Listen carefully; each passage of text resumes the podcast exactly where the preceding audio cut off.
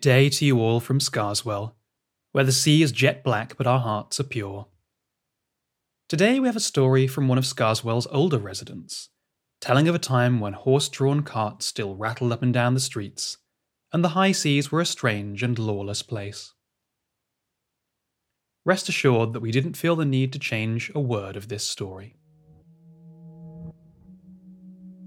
I want to talk about something that happened to me when I was very young. I could only have been seven or eight years old. But that's an awful long time ago now, and I'm not at all sure I can remember all of the details.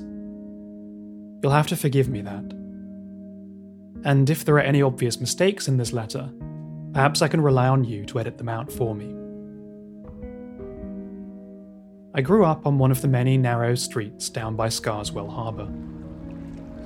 Today, a lot of people will tell you that all those streets are the same. But back then, at least, each one felt like its own little community. There were the greying bricks of Harper Street, the broken down and boarded up house at the end of Rottingwell Row. And then there were the modest front gardens of Fishwell Lane, where my mother and I lived. I used to run out in my bare feet in the mornings along with all of the other young boys. We would watch the fishing boats come in to unload their catch. Silvery, the fish were, pouring all over each other as the men dumped them out onto the quay. We used to stand there on the docks and try to guess which one would end up in our pie for dinner that day. That one, we'd say. That one right there. He's a cheerful looking fellow. It was a silly game. But still, something tells me I was right more often than the rest. You see, one of the fishermen, a grizzled old sort called Michael Crabclaw, lived across the street from my mother and me. And no matter how much my mother protested, he would always insist on personally bringing her the finest specimen of the day and letting her have it for a song. Not even a very good song either. And so, by the time I came home from school, after whatever transaction had occurred between my protesting mother and the fishy hands of Michael Crabclaw, the air would already be filled with the comforting smells of flaky white fish, creamy sauce, and golden topped mashed potatoes, and the scales, tails, and guts, lobbed into the alley for the cats, would have been polished off sharpish there might have been something else going on between my mother and Michael Crabclaw, and there might not. By the time I was old enough to suspect anything, I was old enough to hope that it wasn't happening. Because Michael Crabclaw's wife was a kindly lady who smiled at me from her little front garden as I set off to school. No doubt she was waiting for her husband's return, and who dropped off a paper package of butter toffees for me every Christmas. So when I heard that Mrs. Crabclaw was unwell, with a strange disease that nobody mentioned by name, but which caused adults to lower their eyes in solemn respect, I was terribly sad. Not even sad, but afraid. Soon enough, she disappeared from the front garden where I was so used to seeing her.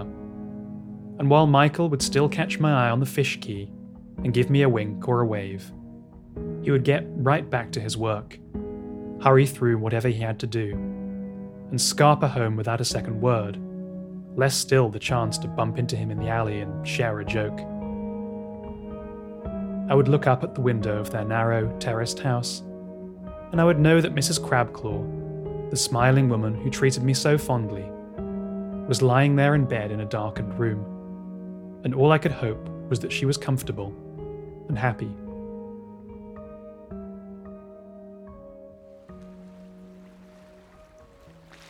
My grandkids wouldn't believe it. But back then, there were still horses and carts on the streets. A few times a day, I'd hear the heavy rumble of cart wheels, and I'd dash down the narrow staircase and into the street, in time to see the magnificent Shire horses dragging their burdens by. They were huge and muscular beasts, but they didn't scare me.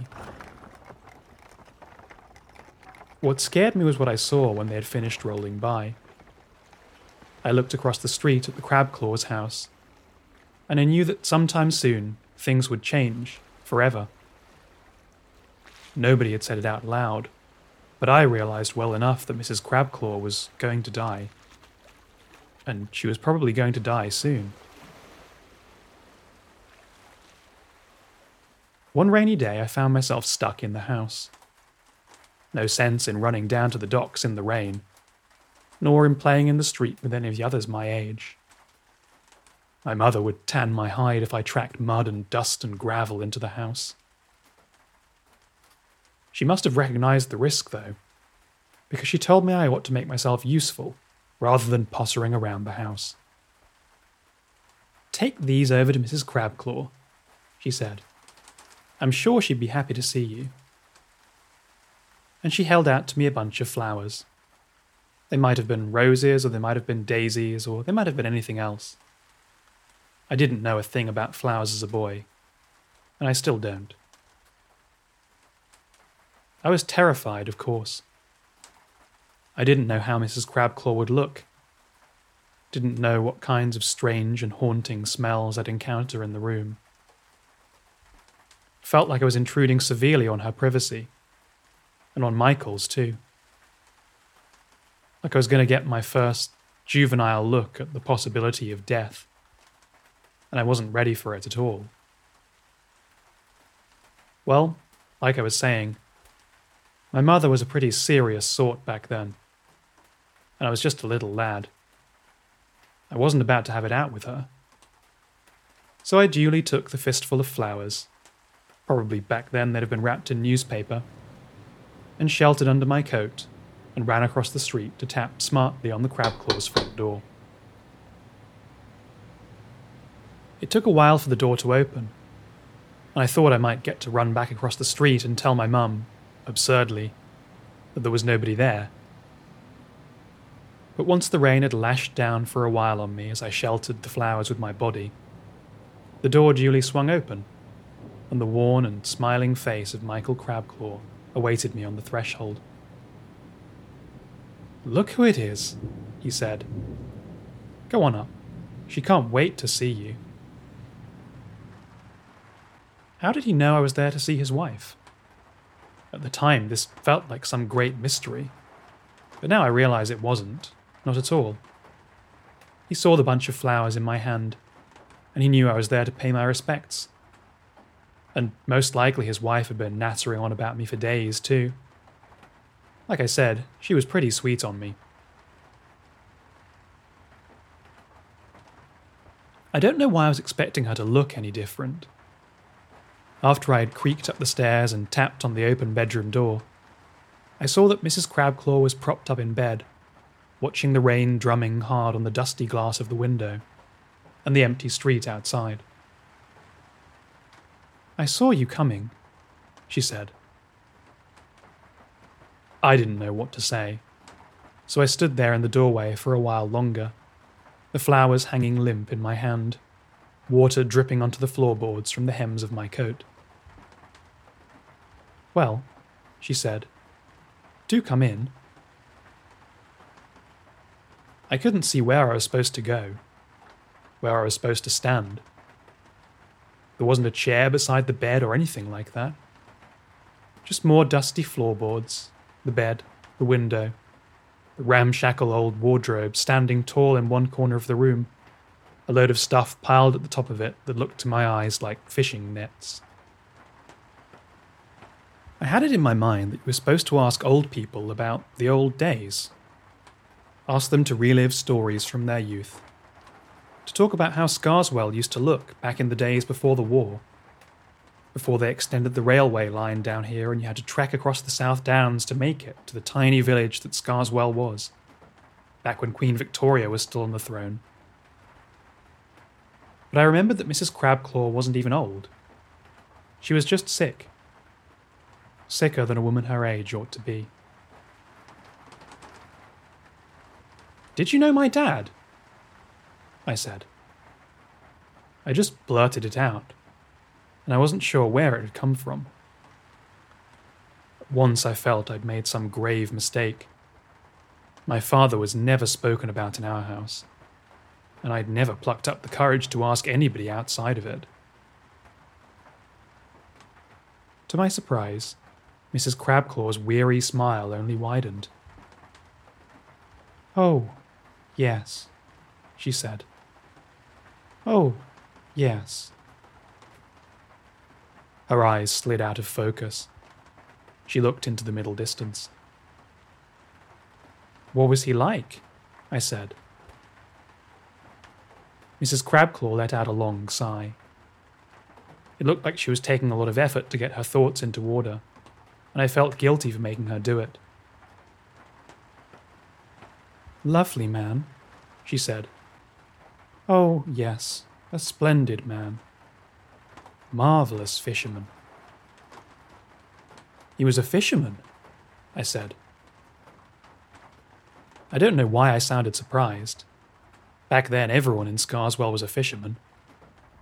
I had an instant image of my father, swashbuckling and brave in his oilskins, standing at the bow of a trawler as the waves of the North Sea broke all around him. Mrs. Crabclaw only nodded. What did he get up to? I said, excited now. He must have had lots of adventures. Adventures? Mrs. Crabclaw murmured.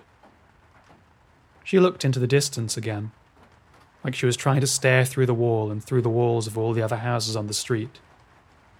Well, I don't know about adventures. You could ask him yourself, though.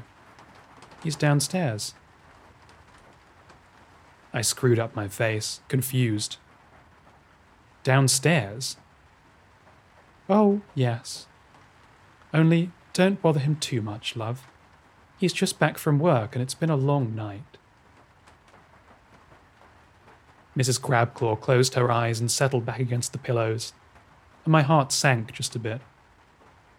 She was confused. She was talking now about her husband, about Michael, who was sitting downstairs in their tiny kitchen. I could hear the riffling sounds of the newspaper he was reading. Thanks, I said, but I don't think she heard me. I went back down the stairs, and I didn't say a word to Michael as I let myself out the front door. Like she said, he'd had a busy night. He must have been tired. I was just stepping past the low wall and into our own front garden when I realized I still had the flowers, drooping limply from my clenched fist.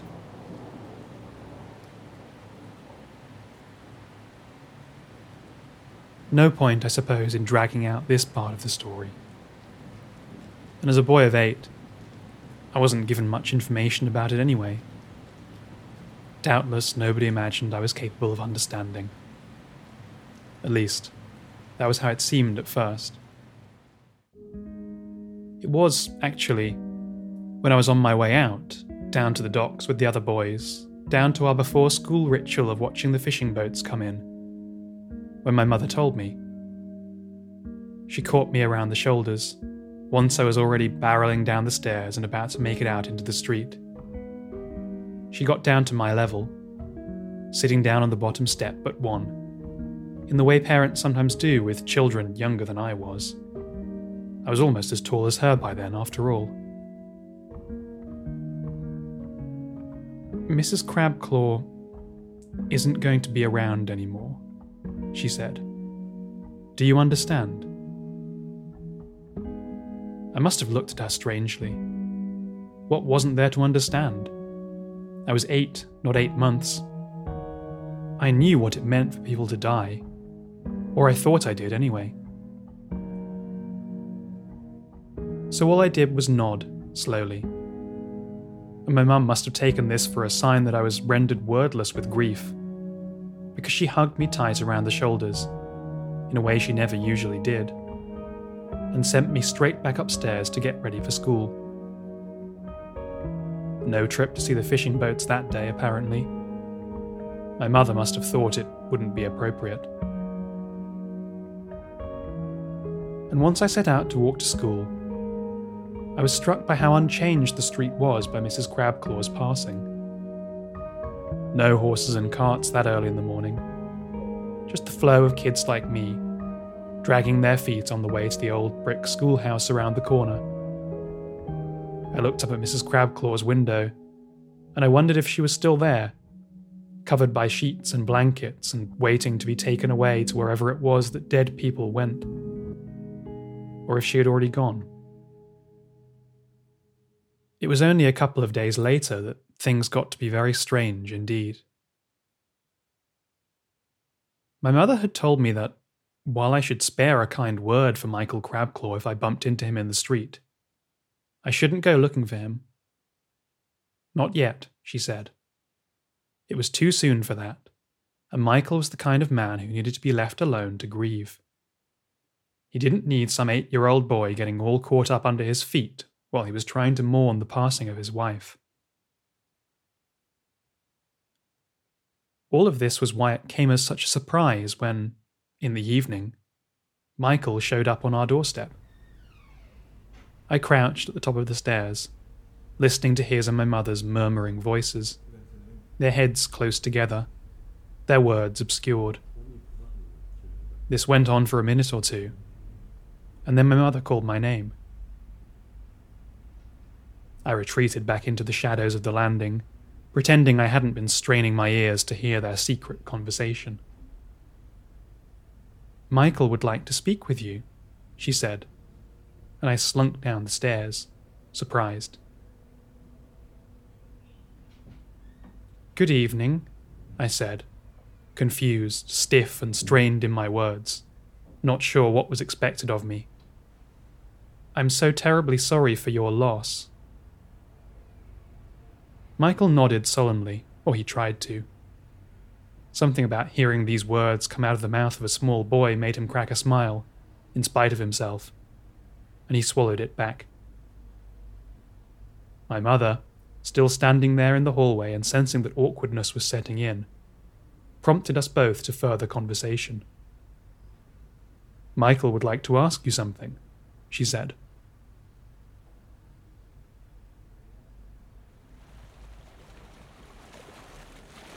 So this was how I ended up, wrapped in two big oilskins, at Michael's side on his boat, bobbing out into the English Channel in the dead of night. Naturally, I had said yes. My mother would have given me a hiding, I'm sure, if I turned down the request of a grieving man.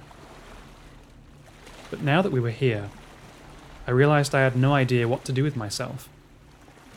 I had never even been on a boat before and if my father really was a fisherman, as Mrs. Crabclaw had told me not so long ago, I wasn't sure I'd inherited his sea legs.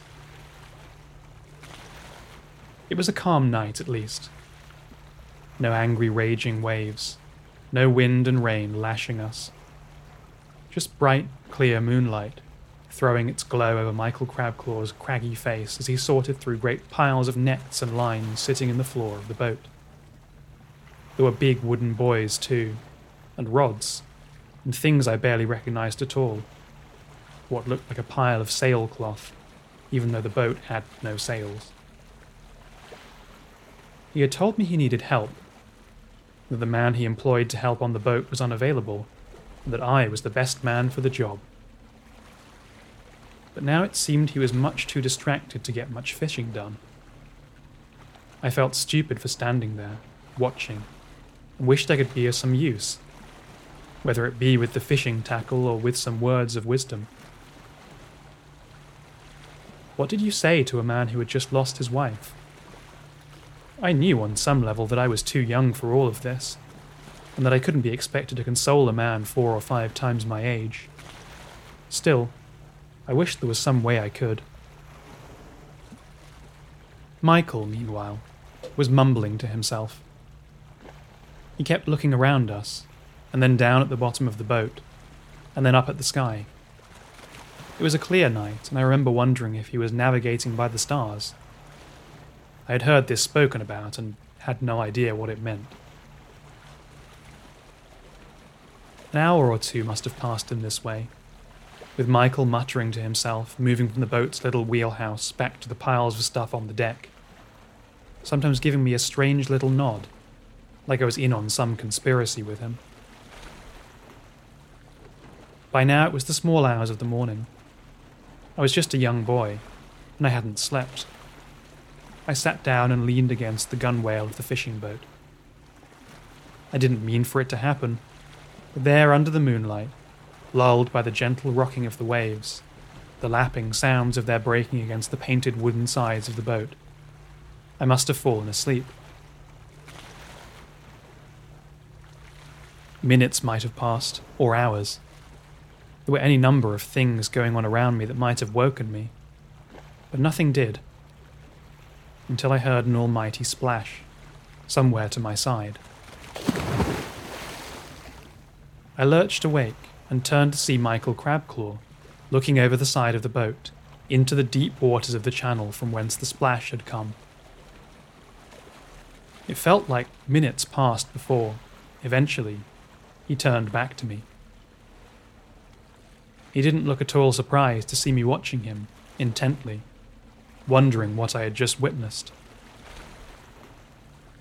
For the second time in a few days, I had the experience of an adult crouching down to my level. Michael looked intensely into my eyes, like he was reading something behind my expression. Now, son, he said, it's important that you don't tell anyone what you saw here. Do you understand? I didn't understand, because I hadn't seen a thing. But I nodded, and Michael, satisfied, stood up, dusted off his hands, and I sensed that our little adventure was coming to an end.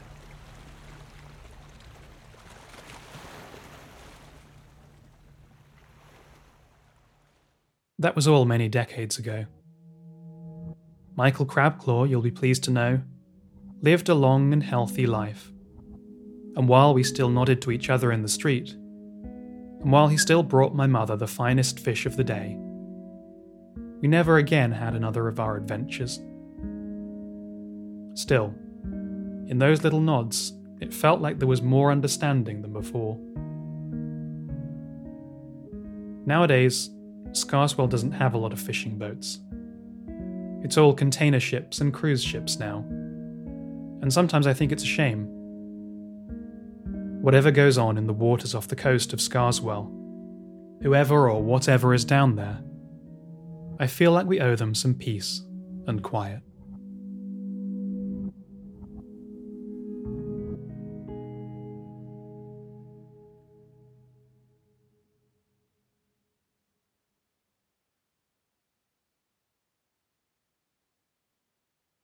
Here at the Scarswell Tourist Information Office, we rely on our listeners. If you enjoy our stories, please consider supporting us on Patreon and find our newsletter, merch, and more at scarswellonsea.com. We'll see you in two weeks. We're so very sorry.